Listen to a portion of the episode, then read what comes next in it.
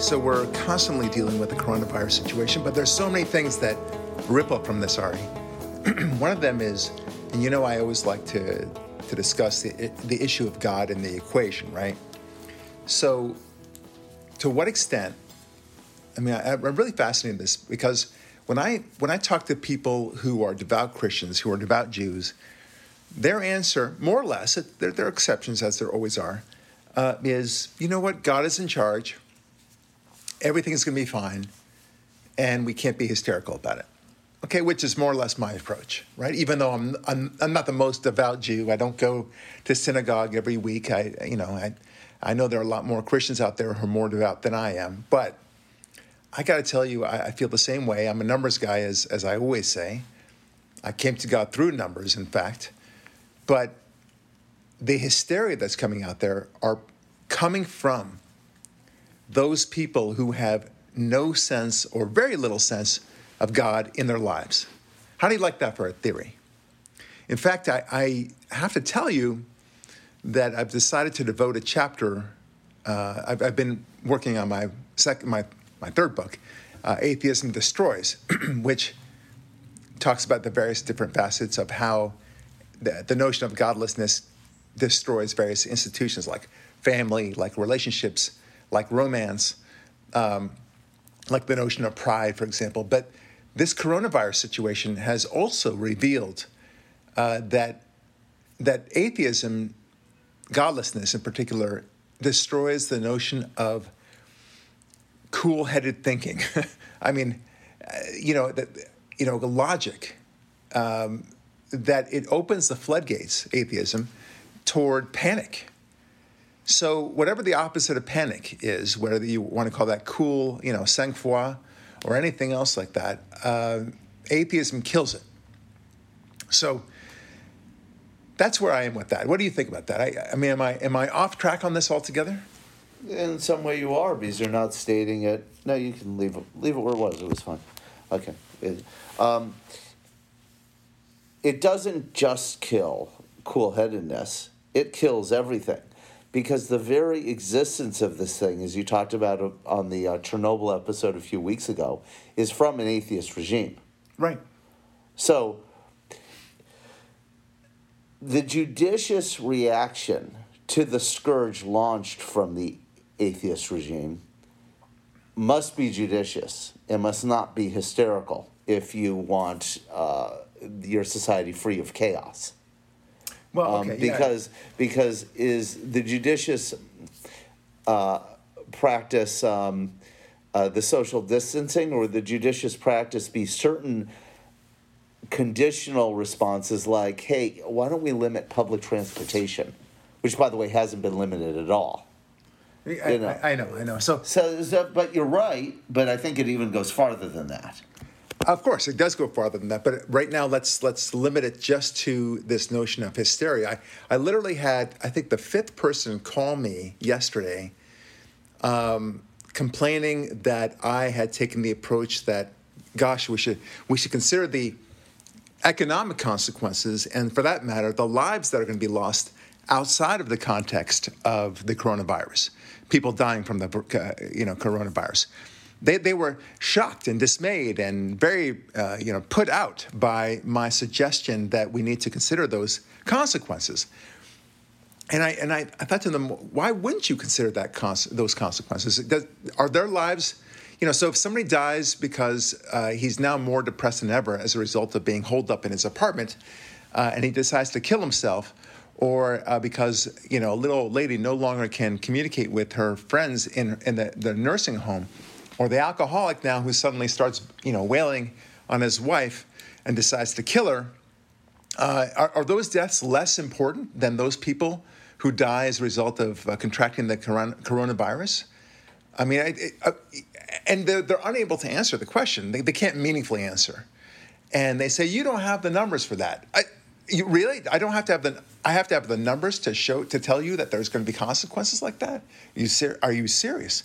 And and would you agree with me? There'll be at least one person who who's going to be impacted this way, whose life will be cut short as a result of this. Yeah, but are those people? Wait, wait, wait, wait. wait. Those, uh, no, no, no. Let, let, me, let me finish up. No, let me finish up. I'm simply saying that these people just don't want to think these things through. And it's not even a question of logic. Uh, I mean, sorry, it's not even a question of God involved. It is a question of logic. And they don't want to even factor that into their thinking. They, they want to get upset about something.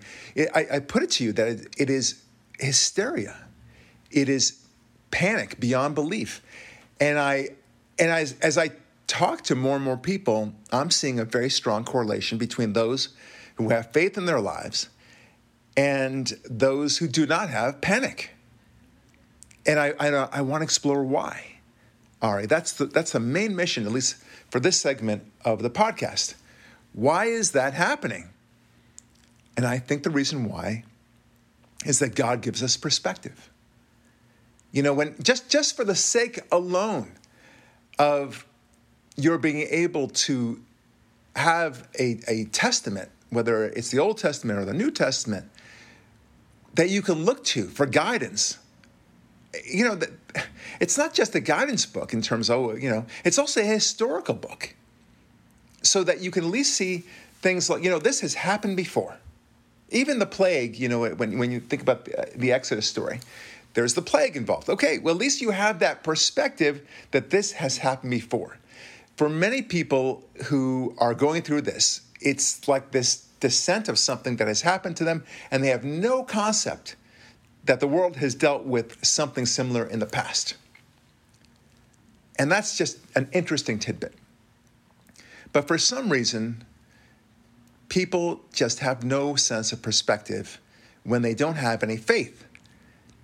I think one of the many reasons, Ari, is that when you and I think about death, whether whether we die from the coronavirus or from a bus hitting us or from cancer uh, 40, 50 years from now, or just from old age, when we think about death, we don't think of it as this horrific uh, end of the road where there will be nothing at the end of that road. And also, we don't care how we die. We just care that we live to our fullest until it happens. Right. I like that. It's exactly right. We have to live to not, our fullest. We're not whether whether this current plague takes me or some other thing. I don't really care. Uh, as the point is, we have an assurance that what matters is that we either lived or don't live, not whether uh, a criminal's bullet or uh, cancer killed us. Now, if someone were to murder us in an act of immorality, that matters for different reasons than just the basic am I alive or dead right now? Right. Uh, that's a different thing. Uh, um, but we have, I think there's the, the correlation you're seeking is this those of us who believe in God are more likely to be critical thinking about the information the media spoon feeds us. And the hysterics that you're talking about are at a disadvantage in two areas of information. First, they don't have faith in the creator, or if they pay lip service for such things, they don't have true faith. And because they have, don't have true faith in the Creator, they're more likely to be swayed by the herd mentalities of the information that's piped into their brains on a daily basis by our culture, which is in many ways rotten. All right. So, look, I'm with you on this, and I agree everything with, with that, that you said. Uh, but I think this notion of death is is so it's unknown to them. It, it terrifies them, and for us, those who are of devout Christian, devout Jewish faith, I can certainly speak to the Jewish faith part of it. You know, death is part of the life cycle, right? We we have a whole we recognize that everyone will die. And we as Jews and Judaism generally speaking has a process to respect the death process. You know, there's the sh- sitting shiva. Uh, you have to bury your dead uh, within 48 hours. There's a yahrzeit, which means a year's time uh, where you say your final in mourning and then you have to move on. And it's part of the process. We understand that we belong to that process and no one can escape it. There's the birth part, there's the marriage part, there's the work part, there's the, uh, the mitzvah part, and of course, there's the death part. And so we understand that. We get that. Yeah, we accept it. Like we, defecation, we, we accept it. Yeah, we understand a, it happens. Yeah, we're right? breathing. Disease, for that matter, is part of life. And we're going to get colds. We're going to have fear. We're going to have joy. Um, we're going to have t- terrible devastation in our lives. You know, God willing that we minimize those things. But nevertheless, uh, that is part of the reason why I think that people are, those with faith, have a lot less terror about this situation. They shrug their shoulders and they say, okay, it's going to be what it's going to be. Yeah, you got to do what you got to do. You got exactly. You got to do what you got to do. And they they say, look, I'll take the normal precautions. Uh, you know, uh, I will uh, not you know hug as much as I used to. Uh, I will try to keep my distance. Maybe I won't go in the elevator when it's packed with other people. Um, I will uh, not, uh, you know, engage in, uh, you know, going to a rock concert. I won't have a rave party or anything I won't else. smoke crack with Hobo Joe this week. Well, you know? you know, speak. For, you know, I, I know that that's something you've you've elected to do, and I think that's Well, I usually Ari. sell it to Hobo Joe and the crack doer Right, next and- to him. but, But, you know, this week you're not doing This it, and I'm I applaud that. I really Yes, do. yes, Anyway, so but you, you you also you know wash your hands. Uh, you know, you try to you make extra effort to sneeze in the other direction, cough in the other directions. I get that, all right? So, but again, it's all about your, your mindset. You know, do you want to go crazy about this thing? And I just I don't see it among my my Christian and my Jewish devout Christian and devout Jewish friends. I, you know, thank you, well, thank you very much. And, and it's it's a symbol to me of yet another reason why God is there. Because at the end of the day, Ari, we are going to have the numbers about this. We're, we're going to know. Uh, God willing, it's very soon. I would love for this to end tomorrow, but let's say it ends uh, just roughly for the sake of discussion, sometime in the middle of May, where we can say, okay, yes, we are still having some people die from this thing, but it's truly tapered off. We can we can declare this is the end, and people should start going back to work. Let's say, God willing, uh, that it happens really soon. Let's say May 15. So on May 16, we get to uh, analyze the numbers, right? We get to say, look, you know, it turns out there was uh, 35,622 deaths. Okay, that's the tally. And looks like, you know, while we'll have a couple more going on in the future, it's basically this is it. All right, just like we had the Spanish flu in 1918, there's a tally. Okay, it was 455,000 or something. And I'm sure there was some tapering off. But you had a number, and we're going to have a number. And they're going to say, was it worth it? Did we, did we save so many lives uh, only to then destroy millions of other lives, and for that matter, kill many other people uh, in the process? Did, were we penny wise and pound foolish? In other words, right? Not just from a monetary point of view, but, but from, from a lives point of view. And I, I, I put it to you that we're going to be looking back and saying, what the frig? What did we do? We, we went into total panic mode. And I, I, it's not that I want to be right, Ari. I, you know, we all want to be right in our progn- prognostications and such. I, I get that. There's a there's a little bit of pride involved in that. I, I, you know, no one can deny that. But first of all, don't you want me to be right that this is not going to be in the millions of deaths? Uh, we would all want that. And don't you want it to be as low a number as possible? Yes. But if we're doing this and we actually increase the numbers on the other side, you know, playing a whack a mole sort of game, then are we really accomplishing anything? And are we not just engaging in panic? That's what I'm worried about. Well, my perspective is there. There are two factors in this. The first is the personal. A friend of mine put it, I thought, in a very clear, stark term with this. He says, "Well, what's your job here? Your job, and I look. This is my job, so I'll speak about Sure. in the personal for me. My job is to get myself and my family through this for approximately the next five weeks or so, and come out the other side safe. That's job one.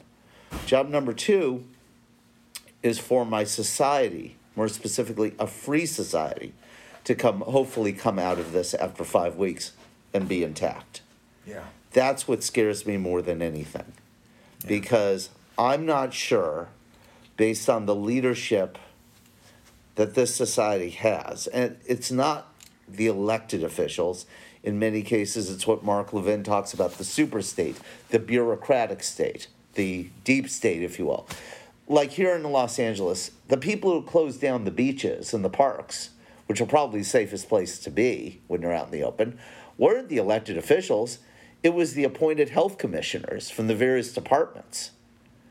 Okay. So, uh, so I'm just saying, when we come out of this the other side, what part of freedom will be left? And oh, will yeah. no, freedom be? Death of freedom is a very big and issue. How much will freedom be diminished permanently, or for a long period of time, and how will it be recovered?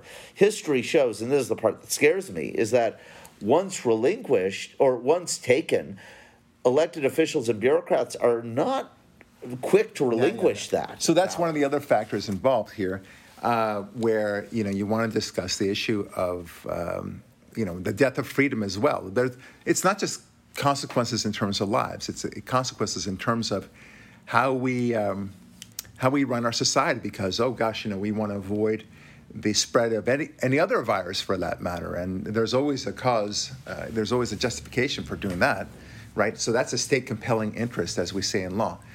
And uh, maybe that's another thing that we have to worry about. I mean, there's, but the frantic nature of this scare is what we're talking about and I just I think that uh, as we get more and more into a godless society, I think you're going to see this sort of hysteria. I mean, people are talking to you; they're talking to me. I, I, and I know they're speaking to you as well, um, saying things that make utterly no sense whatsoever.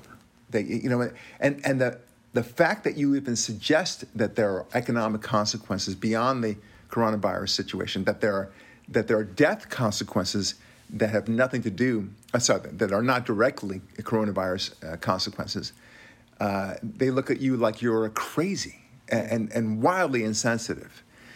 And on the contrary, you say, I want to be, I'm, I'm far more sensitive than you are about this. Right, I care about all deaths, not just yeah. these deaths. And, but the pattern holds, and we're talking about the exact same people here. It, when Sandy Hook happened, a friend, in finger quotes, uh, posted something about how guns caused this. And that was the incident where some guy goes and shot up a bunch of children in a school. To which I asked him, Aren't you pro abortion? And he then said, Yes. And then attacked me, How dare you correlate the two? To which I responded, Isn't a death a death?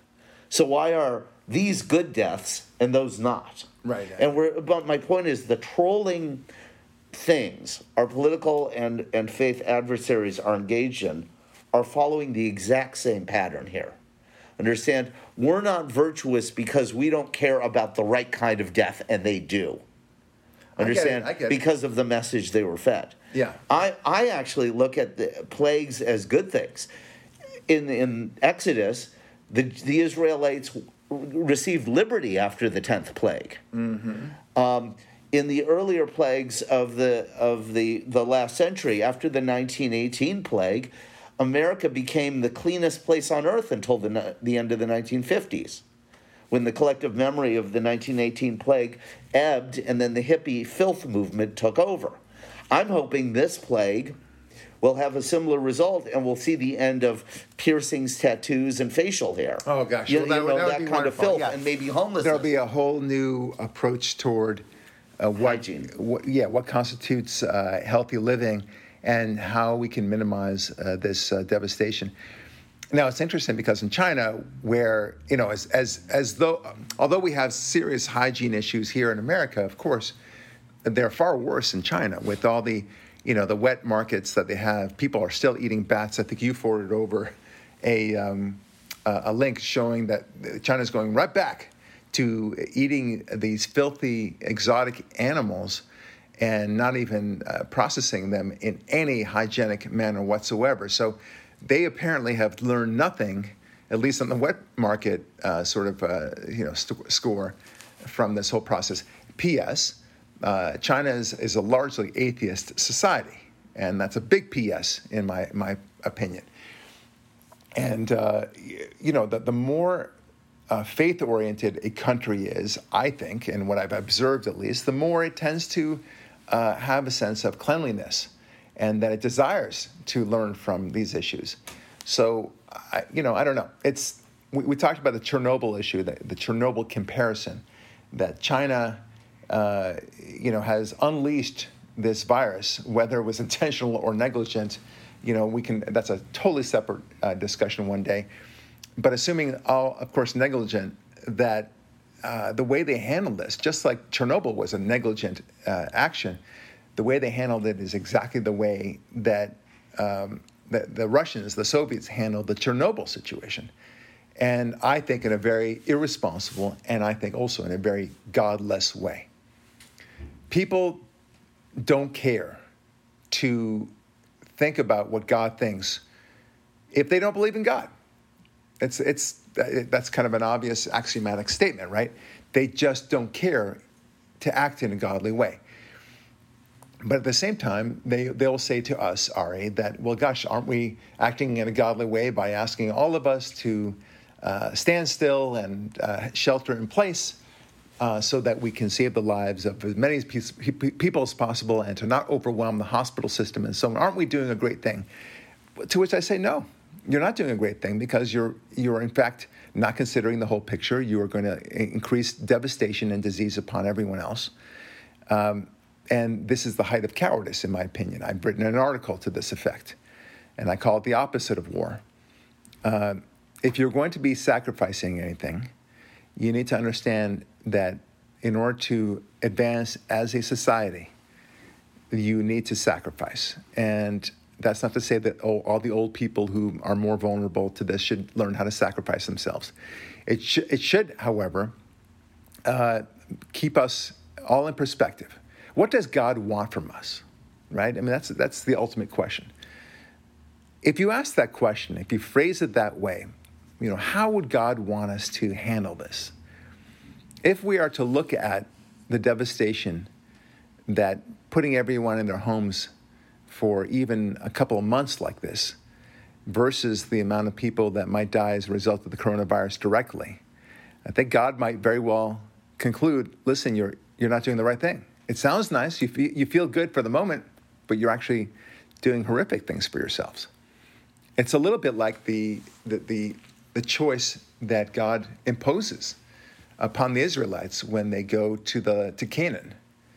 And he tells them in no uncertain terms, you are to slaughter every single man, single man, woman, and child, and dog, for that matter, or animal that these Canaanites have. Because uh, they will do such horrific pollution to mankind in the long run that it's not worth keeping these people. There's a balance that God made. And I, th- I think there's something, uh, this balance is even more obvious. Okay, not, so how is that not doing, if the greater amount of death comes from our response, how is that not potentially doing God's will? I don't understand what you're saying. Okay, if God has sent a plague, and I believe He has, to wipe out the uh, the uh, unrighteous. Oh, I see. Who cares whether they're wiped out by the virus or the economic devastation corollary effects? Well, okay, I don't know if I agree with your premise. Uh, I'm just asking the question. I, am not just saying I okay, but you, you it's very hard to say, you know, because we, we know that a lot of the victims of the coronavirus are elderly who have a condition already. Uh, yes, it's a very small percentage, but nevertheless, it still, you know, it seems to impact them dramatically. So it's hard. I think one would be hard pressed to say, look, these people deserve it somehow, and I don't think that's what you're saying, but Right, but what about all those young liberal decadents who are going to be wiped out in the economic fallout? Oh, like I see. Said. I see. Yeah. Well, I'm saying we we are merely living beings. God is the all-knowing one. All we can do is read the tea leaves he scatters before us and come to hypothetical conclusions about what those tea leaves I know, mean. I, I know, but, so but the way I would look at it is a righteous the way I would look at the, the way I would look at it is a little different because you know, again, now turning to the Old Testament, uh, what we call the Bible, and the Christians call the Old Testament. If you look at it, uh, you know, the Jews and uh, many times had turned away from God, and and, and in do, doing so, uh, they suffered terrible consequences. Uh, Babylon and the Romans, of course, and, as, the, Holocaust, as, and the Holocaust, and the other. To, well, to lesser extent, the Holocaust. But we, we can we can talk at length about that. The the problem is or the, the point is that God you know, does ask us to follow him.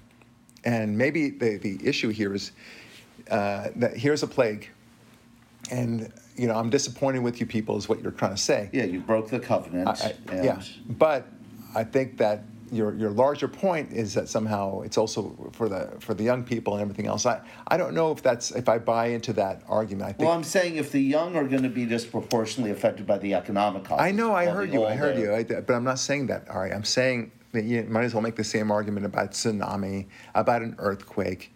Uh, if if you take this as a natural disaster, and that, that affects the entire world this time. Uh, look, it, it, there's we we have we can only respond. That's, I guess that's, as a civilization, we can only respond. And the way we respond is what God is looking at right now.